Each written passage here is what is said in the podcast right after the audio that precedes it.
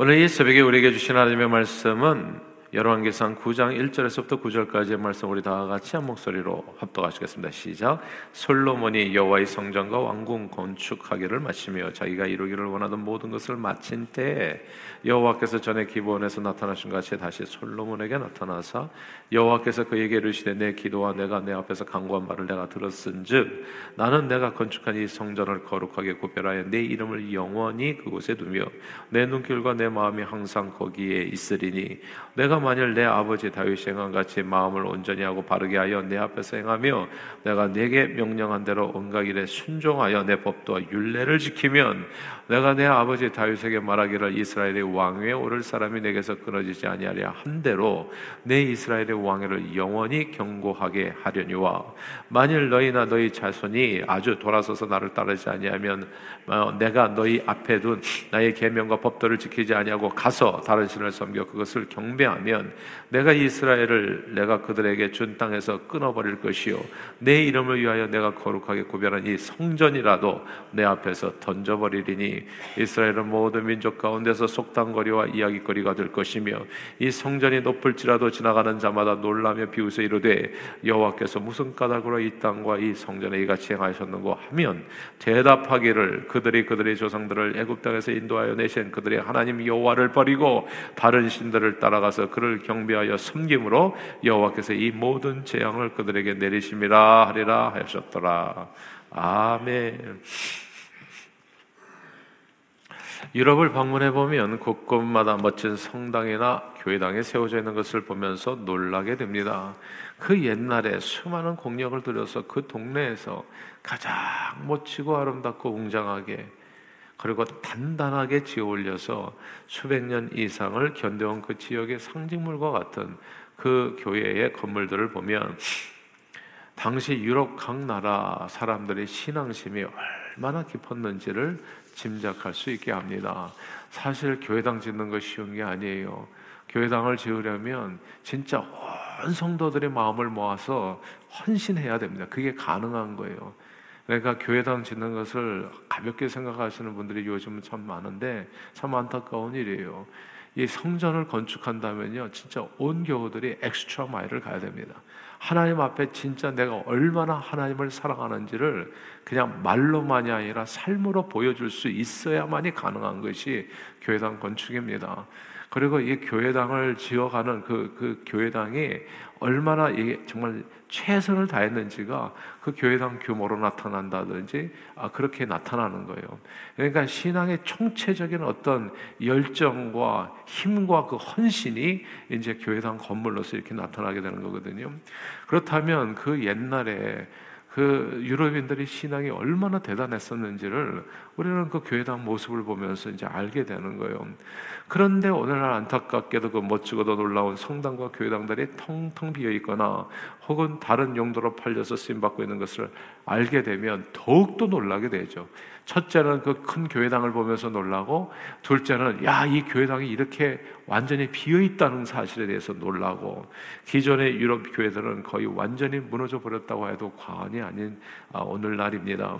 네덜란드 교회 2010년에 들어서요 불과 10년 만에 3분의 2가 사라져 버렸습니다.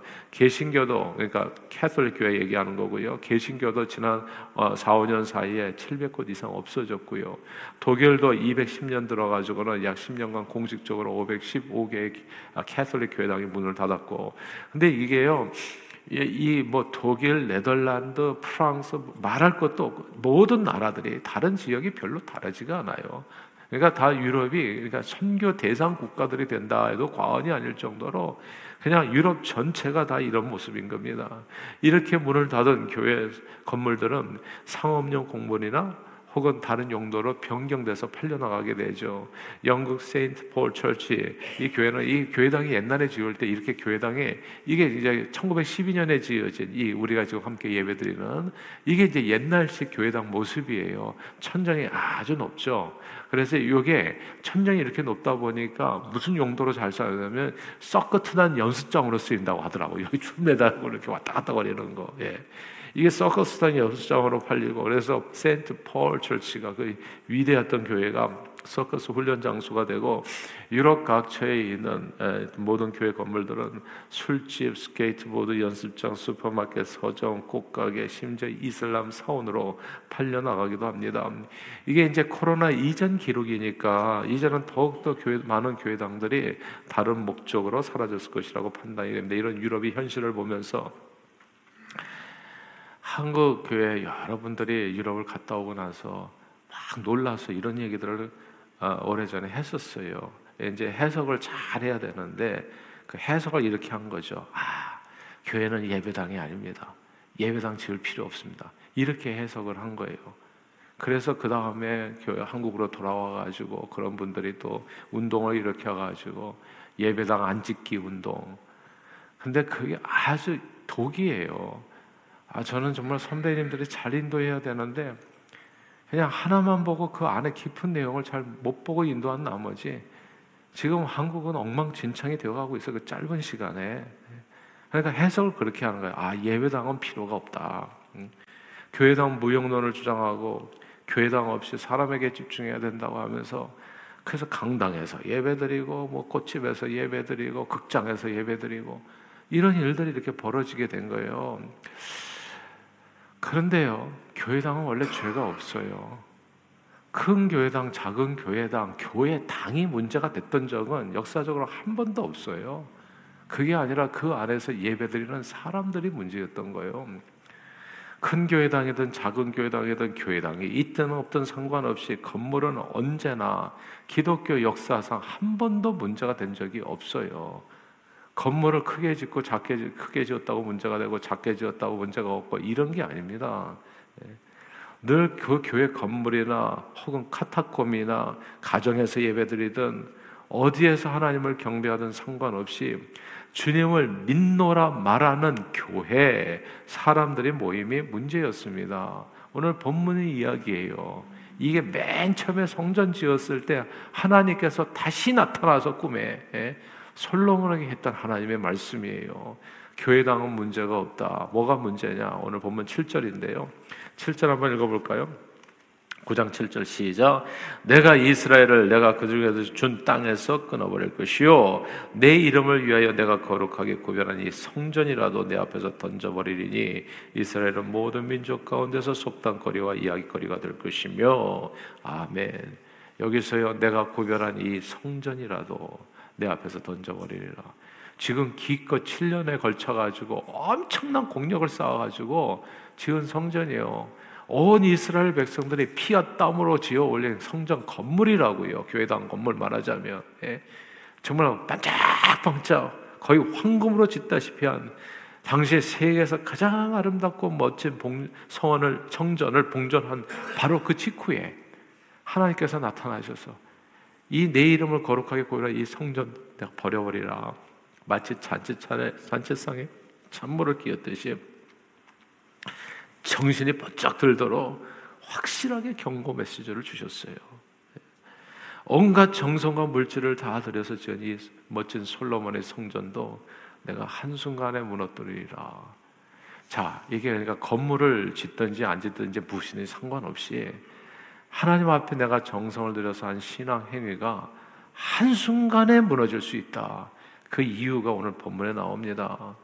성도들이 피땀 흘려 지은 성전 건축이 건물이 하루아침에 무너져 내려서 다른 용도 술집, 체육관, 꽃가게, 슈퍼마켓, 서점 그리고 이슬람 사원, 불교 사원으로 얼마든지 팔려 나갈 수 있다는 말씀. 여러분 아시죠? 팔레스 펠르세이드 장로교회라고 여기 뉴저지에서 한때 가장 큰 교회예요. 예. 그 교회당 팔려 나갔잖아요. 다른 데로. 내가 이게 그냥 한순간에 피땀 흘려서 지어, 피땀 흘려서. 그 건축한 사람들이 있잖아요. 예. 근데 그게 한순간에 팔려 나가. 예. 그냥 무너지리라. 그 이유, 그 이유를 알아야 됩니다. 왜 교회당이 팔려 나가고 이 교회가 흩어지게 되고 힘을 잃어버리고 있었던 데 없어지게 되나? 그 이유가 오늘 보면 6절입니다. 이 6절은 그냥 마음에 새기셔야 되는데요. 6절 한번 같이 읽어볼까요? 시작. 만일 너희나 너희의 자손이 아주 돌아서서 나를 따르지 아니하며 내가 너희 앞에 둔 나의 계명과 법도를 지키지 아니하고 가서 다른 신을 섬겨 그것을 경배하며 너희와 너희 자손이 제가 1, 2, 3대를 외치는 이유가 그렇습니다. 우리는 그냥 일대만 하고서 이 교회당 없어지기를 원하세요. 그러니까 이 세대를 데리고 오세요. 자녀들을 예, 자녀들을 데리고 오시라고요. 그것이 우리 앞으로 나아갈 길이에요. 너희와 너희 자손이 아주 돌아서서 나를 따르지 아니하며 내가 너희 앞에도 나의 계명과 법도를 지키지 아니하고 가서 다른 신을 섬겨 그것을 경배하며 그러면 너희는 망하리라 그겁니다. 이 성전은 우리가 이번에 벗땀 흘려서 또 지어가는 그 성전도 그냥 여기 얘기하는 것처럼 내 앞에서 던져버리리라. 그러니까 아무 짝에도 쓸모없는 그러니까 헛고생으로 끝나버릴 거다. 라고 하는 주님의 경고의 메시지예요. 교회가 없어지고 교회당이 철거되고 다른 용도로 쓰임받게 되는 결정적 이유가 이 한 구절에 다 담겨 있습니다. 하나님의 말씀을 지켜가지 아니하고 다른 신을 섬겨 경배하는 것입니다. 주님의 말씀 따라서 주일 성소 저와 여러분들처럼 이 새벽 기도가 제가 늘 드리잖아요. 목숨을 걸고 하세요. Whatever happened to your life, 무슨 일이 벌어지든지 상관없이 하나님에 대한 그 중심의 그 마음은 열정은 절대 변하지 마십시오. 단심 애주예요. 진짜 팔을 끊어서 하나님 앞에 드리듯이 그 어떤 경우에도 하나님 앞에 나오는 그 마음을 절대로 절대로 잊어서는 안 됩니다. 세상이 무너진다고 하더라도 이 세상이 다 여러분을 대적하고 세상 환경이 절대 내게 호의적이지 않다고 할지라도 주님 앞에 드리는 그 마음은 절대로 타협이 있어서는 안 되는 겁니다. 그 무엇에도 변명하지 마시고요. 하나님 앞에 나와서 예수를 붙드는 거, 예수 십자가의 보혈의 그 뚝뚝 흘리는 그 피 속에서 신앙생활하는 것이 신앙생활입니다, 여러분. 이게, 이게, 이게 중요한 거예요. 주님을 잊어버리면 우리 모든 신앙생활은 다 헛것이 되어버리고 우리가 쌓아 올렸던 모든 그 신앙의 헌신들은 한순간에 무너져 내리는 거예요. 오늘 주님은 얘기하는 겁니다. 정말 피 땀 흘려서 지은 성전이거든요. 그 성전을 지은 그 다음에 주님께서 솔로몬에게 나타나서 얘기한 거예요. 이 성전이라도 내가 허물어 버리리라. 하나님의 말씀을 따라서 주일 성수하고 매일 성경, 매일 기도, 정직하고 경건한 삶, 세상 쾌락과 우상 쫓아 다니지 말고 그러니 그러나 그 모든 하나님 앞에 날려나가는 그 발걸음을 잃어버리고 세상에 마음을 빼앗기게 되면 그리고 전도, 선교, 11조 생활을 잃어버리고 구제하고 봉사하는 기독교인의 그 기본적인 신앙생활에서 떠나 살면 오늘 경고하는 거예요. 하나님께서 반드시 네 신앙생활 교회 그리고 교회당은 없어지게 되리라. 이게 참 무서운 일이죠. 놀라운 사실은 이겁니다. 하나님이 축복하시는 신앙 공동체인 교회가 하나님의 말씀을 저버리고 세상 우상들, 쾌락과 돈과 명예와 인기를 쫓아서 살게 되면 그들이 함께 모여서 예배한 교회당만 용도 변경되든지 무너지게 되는 것이 아니라는 점입니다. 이게요,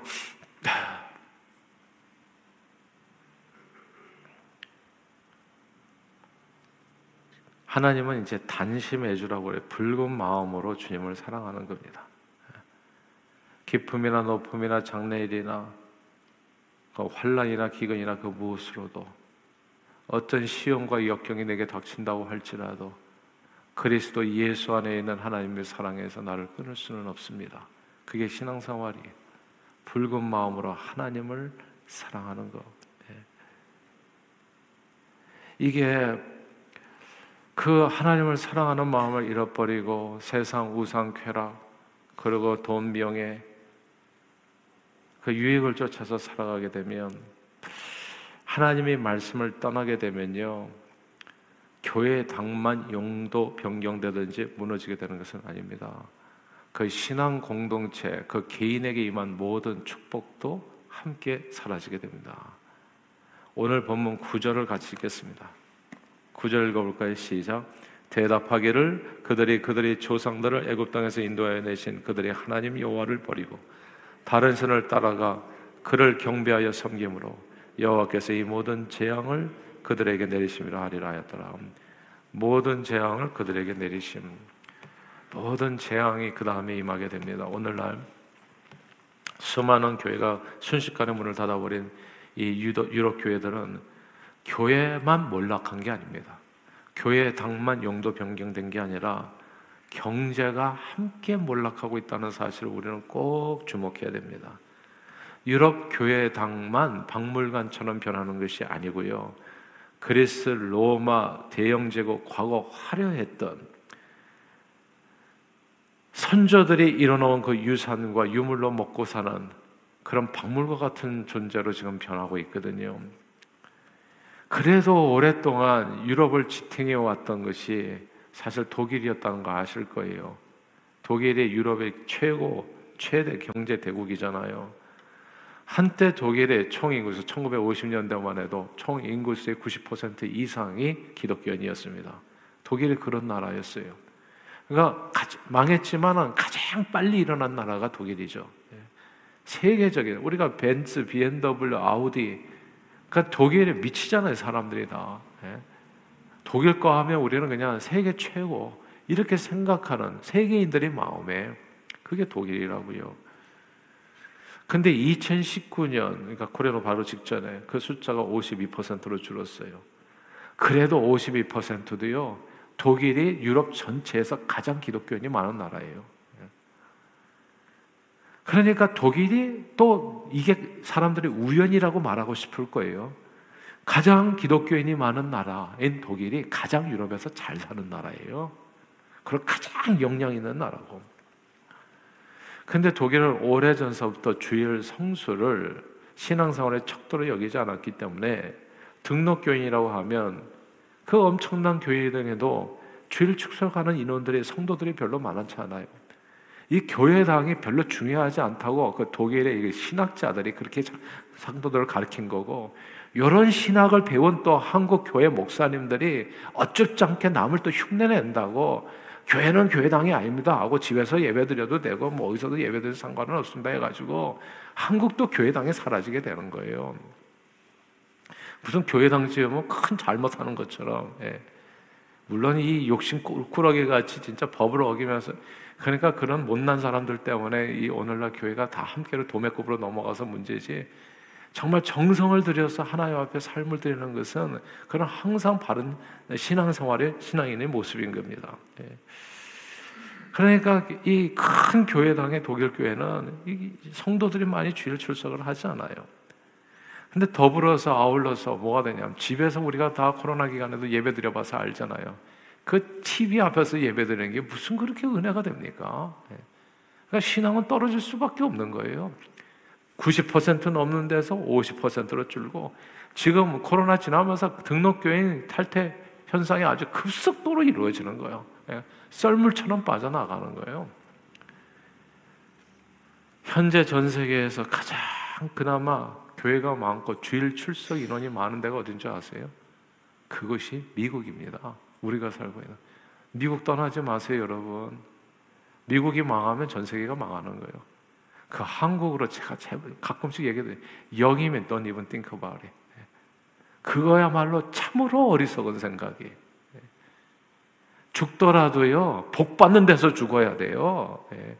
근데 이, 이게, 그러니까 사람이 어리석어지면 이게 두뇌가 뭐가 사라져 버려요. 제발 1, 2, 1, 2만 불, 그거 탐하지 마세요. 그거. 그 껍데기 탐하지 마세요. 그러다가 망해요. 항상 신앙을 쫓아서 살아가고 하나님을 경외하는 그 장소에 있어야 진짜 복을 받아요. 죽을 때까지 죽을 때뿐만 아니라 내 자손도 복을 받는다고요. 한국은 벌써 그냥 이 영적인 사막화가 급속도로 한때 25% 지금 15%예요. 개신교 인구가 이게 이제 500만밖에 안 된다고 하잖아요. 그러니까 어쭙지 않게 그냥 어설프게 배운 지식을 가지고 진짜 신앙을 잃어버리고 말도 안 되는 이야기하는 사람들이 점점 늘어가고 있는 현실인데 보세요. 오늘날 가장 교회가 많고 그나마 주일날 가장 출석하는 이 성도들이 많은 나, 라가 미국입니다. 예. 그리고 우리는 왜 미국에 왔어요? 이 새벽을 깨우기 위해서 온 거고 새벽 기도에 목숨을 거세요. 예. 진짜 산이 흔들려 요동할지라도 주님 앞에 나오는 거 잊지 마세요, 그냥. 예. 나는 이게 사는 길이다. 내 민족과 내 나라를 살리는 이유, 이 세상을 살리는 유일한 길이다. 보세요. 뭐가 문제냐면 교회당만 무너지는 게 아니에요. 지금 유럽과 미국의 경제력의 차, 이가 갈수록 벌어진다는 거 아세요? 네. 경제력의 차이가 갈수록 벌어져. 30년 전만 해도요. 유럽을 미국과 비교했을 때 독일, 영국, 프랑스 그리고 유럽 이 유럽 5대 국가 있잖아요. 이 합산 총 생산은 미국 국내 전 아니 미국 전체보다도 많았습니다. 다섯 개 국가가 50, 30년 전만 해도. 근데 이렇게 교회당 용도가 다 변경되고 교회 성도 수가 급격하게 줄어든 오늘날 유럽은 미국 50주 상위 9개주 GDP만 합해도 유럽 5대국을 능가하고 있어요. 유럽 전체를 미국이 능가합니다. 예, 유럽 전체를 오래전서부터 벌써. 예. 미국이 세계 최고예요.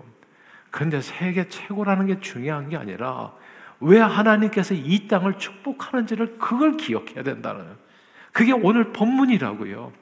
너희가 세운 성전 그 나라까지도 깡그리 망하리라 오늘 얘기하는 거예요. 너희가 하나님을 저버리면 예.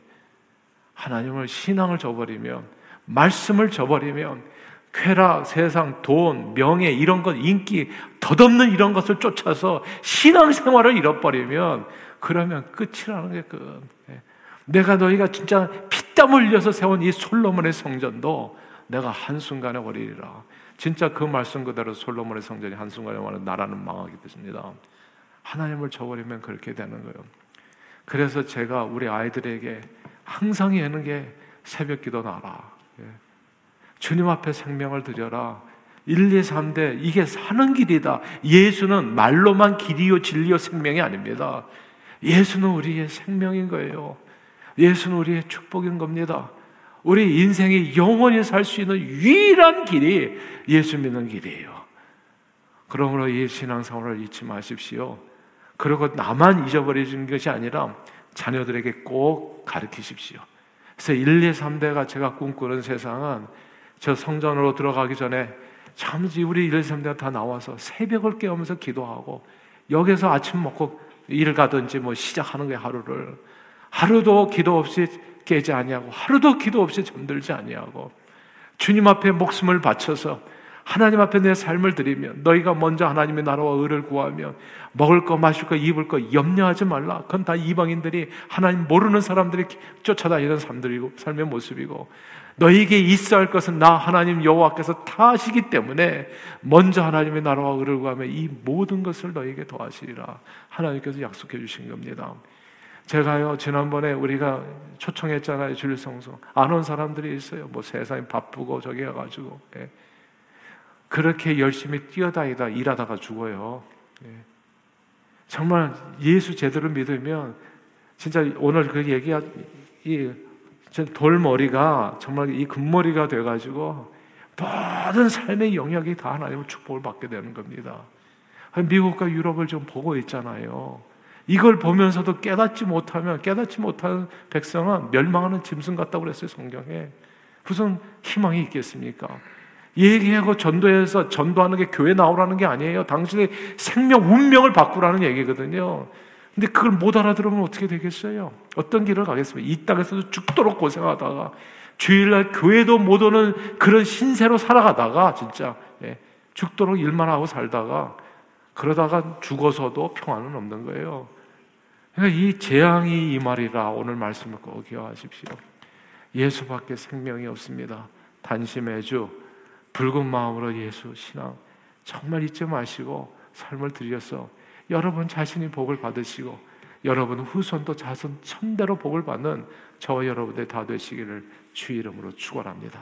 기도하겠습니다.